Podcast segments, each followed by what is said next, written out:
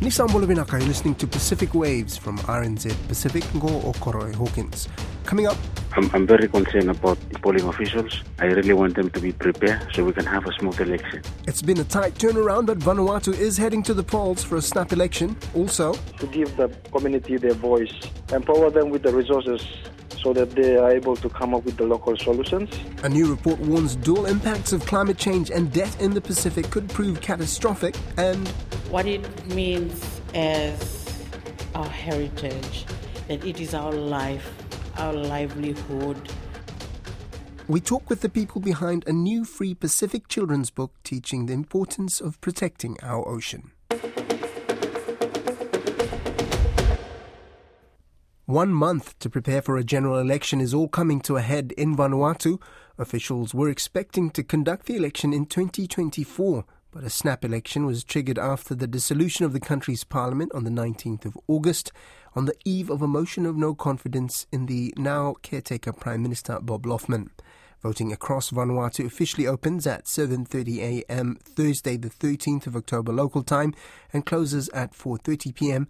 with an extension option available if people are still in line come 4:30 p.m. Lydia Lewis has the story. More than 300,000 people are expected to cast their vote this Thursday.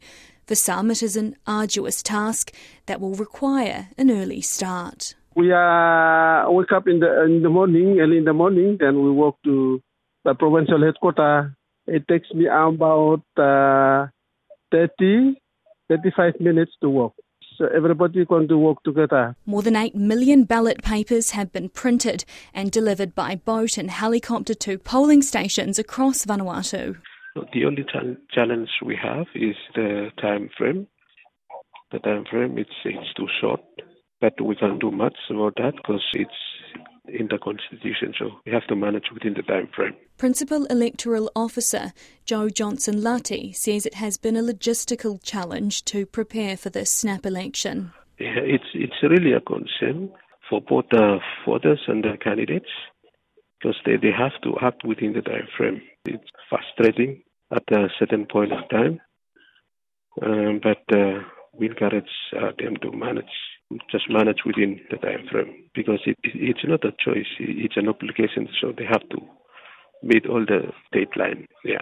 Head of News at the national broadcaster, Vanuatu Broadcasting Television, Stevenson Liu, says there are hopes voter turnout will be higher than the last general election in 2020, which was held during the COVID 19 pandemic. He says voter turnout was low, sitting at around 70%. This year, there are other factors that could come into play.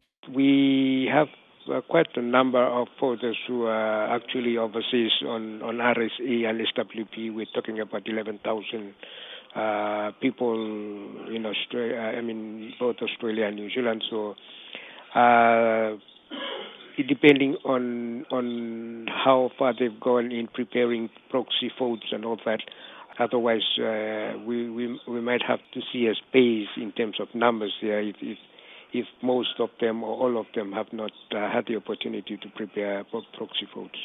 Election Day, Thursday the 13th, is a public holiday to give people time to walk to polling stations. For many, it will be an hours long walk. One voter in Vanua Lava says support will be given to those who need it.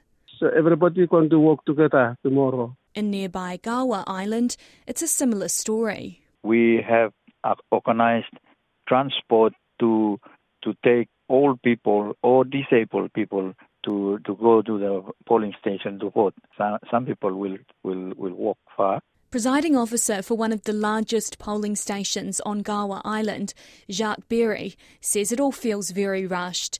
He says instead of officials being trained two to three weeks before voters hit the polls, in Gaua, training has taken place just one day out. I'm, I'm very concerned about the polling officials. I really want them to be prepared so we can have a smooth election. Then we, we're afraid to have some issues that will cause we will have another by election or we'll have another election for our constituency. But despite the challenges teams across Vanuatu have faced due to a short time frame to deliver, Mr Lati says his team is doing the best it can with what it has. Preparation is going well. And a reminder to eligible voters, you can vote with your national ID card and or your voting card.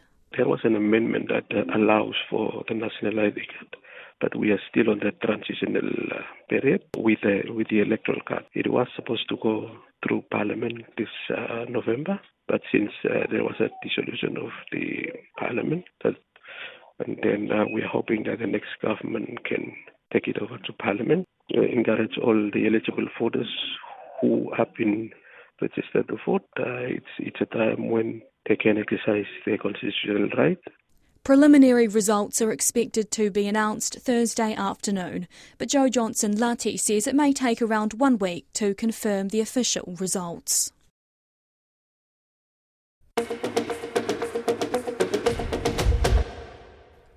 The Pacific region is facing a perfect storm of climate change induced disasters and debt burdens, according to a recent report from Caritas International. The report Twin Clouds on the Horizon Climate Change and Debt in the Pacific was put together by Caritas Oceania and Jubilee Australia and is one of the first to look into debt and climate change in detail. It warns climate change burdens compounded with the impacts of the pandemic and rising costs of living could prove catastrophic for already debt laden Pacific economies. Jan Koho reports. The report says the Pacific needs 1 billion per year in adaptation costs but only half this amount is currently being made available. It says transparency around climate finance is also a problem with funding often diverted to infrastructure projects rather than communities in need. The authors of the report are calling for more transparency and urging donors to commit to sending climate finance through regional financial mechanisms like the Pacific Resilience Facility, which they say will give Pacific institutions more control over funding. An advocacy and research officer at Caritas Papua New Guinea, Riley Kanamon, says this way approved funds will reach communities that need it the most. What we at Caritas Papua New Guinea are advocating is to give the community their voice, empower them with the resources so that they are able to come up with the local solutions and not the, the current way of which we are doing by bulldozing the decisions. The Twin Cloud report calls for international governments, especially New Zealand and Australia, to honour their climate finance commitments. It also recommends funding be given in the form of grants rather than loans. The chief executive of Caritas Australia, Kirsty Robertson, says this is important to avoid placing additional burdens on the Pacific nations already dealing with natural disasters we really do need to sort of reform this broken global finance system and offer better options for debt relief, particularly after natural disasters. So we'd really like to see um, that money be provided as grants, definitely not as loans, to avoid, you know, increasing that Pacific Island debt. The report, which took four months to be completed, was sent to be reviewed by a wide range of experts around the world to get additional input. It will be taken up to Fiji for the Pacific Regional Talanoa on October 17 so that its recommendations can be considered in developing the Kioa Climate Emergency Declaration to help solidify a Pacific civil society position at COP27. A policy director at Jubilee Australia, Fyfe Strachan, says the report will be constructed by leaders in a way as to best represent the people most in need in the region. So, um, Caritas members, so Caritas Fiji and also some people from Caritas Australia, will be taking that this report to that workshop with a view of being able to share the recommendations in that space and you know if that resonates with the concerns of other groups in civil society then that could help feed into that COP process. COP27 will be a stepping stone to attract large climate finance donors such as the US, China, the EU, Japan, New Zealand and Australia. The Office of the Pacific Ocean Commissioner is in the process of distributing in the region a children's book introducing the concept of the importance of protecting our ocean. Entitled Our Sea of Islands, Our Blue Pacific, the free book is beautifully illustrated and available in full color and as a coloring book with work underway to have it translated into Pacific languages. While in Solomon Islands early this month, I caught up with Mereseni Marau from the Office of the Pacific Ocean Commissioner to talk more about the book. I'm just going to read a little bit of the foreword here. Dear children of the ocean, we come from a region that is proud of its ocean and many resources. We are known to the world as the people of the ocean, but the ocean we know, love, and depend on is under many threats. T- tell us a bit about the concept for the storyline.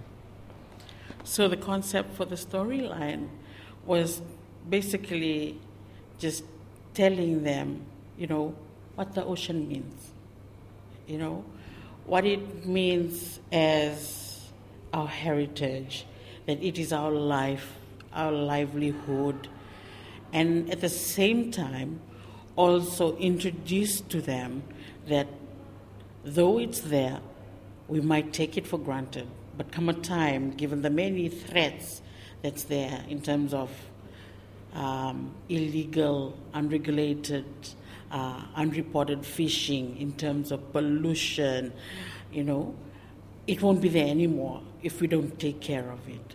So while it's giving them the importance, it's also raising the awareness that this is something that the ocean is currently facing, and you, as a child of the ocean, as a person of the ocean, you have you can do something. You know the small changes that you can do to be able to save the ocean. It might be small, but you can drive something big out of it. And, you know, so that they don't come in the future and the ocean is not what it is that we are enjoying right now. So that's the storyline. Now, you've had the celebrity launch, you, have had the international launch, um, you've got the books. What's next? What's happening now? So now our office have we started bulk printing. We are distributing the books to all the members of the Pacific Islands Forum, 18 countries for now. So we've started. We are now in the Solomon Islands, and we got a shipment of books that just arrived, and they will re- they're receiving it this week. They will distribute it within the system. At the same time, the other countries are receiving theirs too. Mm. So sending it to the countries for them to go and distribute it to schools, libraries, communities. At least they can know what book, what the book is about, and what you know, what's the issue of that's being highlighted in the book. You're not stopping there. What's what, once once this phase is over? What's your plan? No, definitely not stopping there. We are trying, maybe come next year, to get it translated to the different languages in the region, and uh, we also have plans to get this as approved uh, textbook, approved text for schools. So, you know, we will work with uh, those that work on these kind of issues, uh, getting this, uh, the Ministry of Education to approve this, and they can use it as maybe for primary school as an ocean topic or maybe moral values, but get this because the tool is already here. It's just trying to make sure that it's one of the recognized texts or and maybe work on a teacher's guide that the teach, teachers can use to help them teach this very important book to the people of the region. And and if anyone's interested in getting this book, um, how much is it? Where can people get their hands on it? The the book is not for sale. We are trying to make sure that the children of the region get it first. But if anybody from outside is interested, they can always reach out to us at uh, the Office of the Pacific Ocean Commissioner. Our email is for now OPOC, O P O C, at forumsec, that's F O R U M S E C dot O R G, and uh, we will send them the link. We also have the online version, the PDF version, that they can always download and read it. And uh, we uh, have also, you know, tried to be inclusive, eh? thinking of other children who are not able to read it. So we got a little girl to read it, and we got sign uh, interpreters to interpret it So the girl is reading, you know, the audio for those who are visually impaired, and then the sign is for those uh, who uh, have uh, hearing uh, impairment. Eh? So that's what we're trying to address to be inclusive, thinking of the kids. And that, that'll be available online as well as the video? Yes. That's already available? The video is already done. We're just trying to put it into our website. Just looking and seeing the, all these beautiful pictures of uh, Pacific children, how, how important is it also for our children, our youth, to see themselves in, in, in books, in text, you know, in literature, in on screens, uh, the, these kind of things? You know, one of the one of the things we realized that there's so many texts that's available, and the kids don't relate to them. So w- what we tried to do was there was this particular chapter that we are the children of the Blue Pacific. So this chapter has the ch- like 18 kids from the region that when they see themselves, they could identify that, oh, I'm from the Solomons. Oh, that's me. Or I'm from Fiji. Okay, I'm there.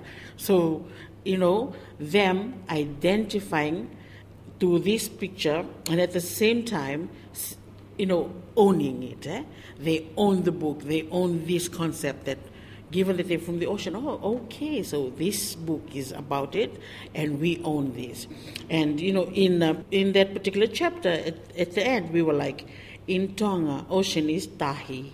In Fiji, ocean is Waitui. In Marshall Islands, ocean is uh, Lomalo or Lojet. So we're asking them, what is ocean in your language? So when they are reading the text, they are also thinking of okay, so what does it mean in the Solomon Islands? Or what does it mean in uh, Niue? You know, something that they could relate to.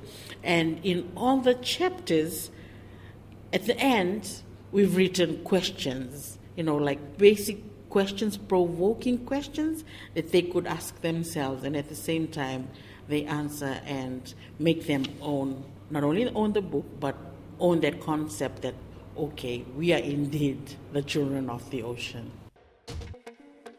That's Pacific Waves for today. Remember, you can download us free to your device from Spotify, iHeart, or Apple Podcasts. And if you're using Apple, please leave us a rating so others can also find us. Thank you, Tomas, and look you fala next time more.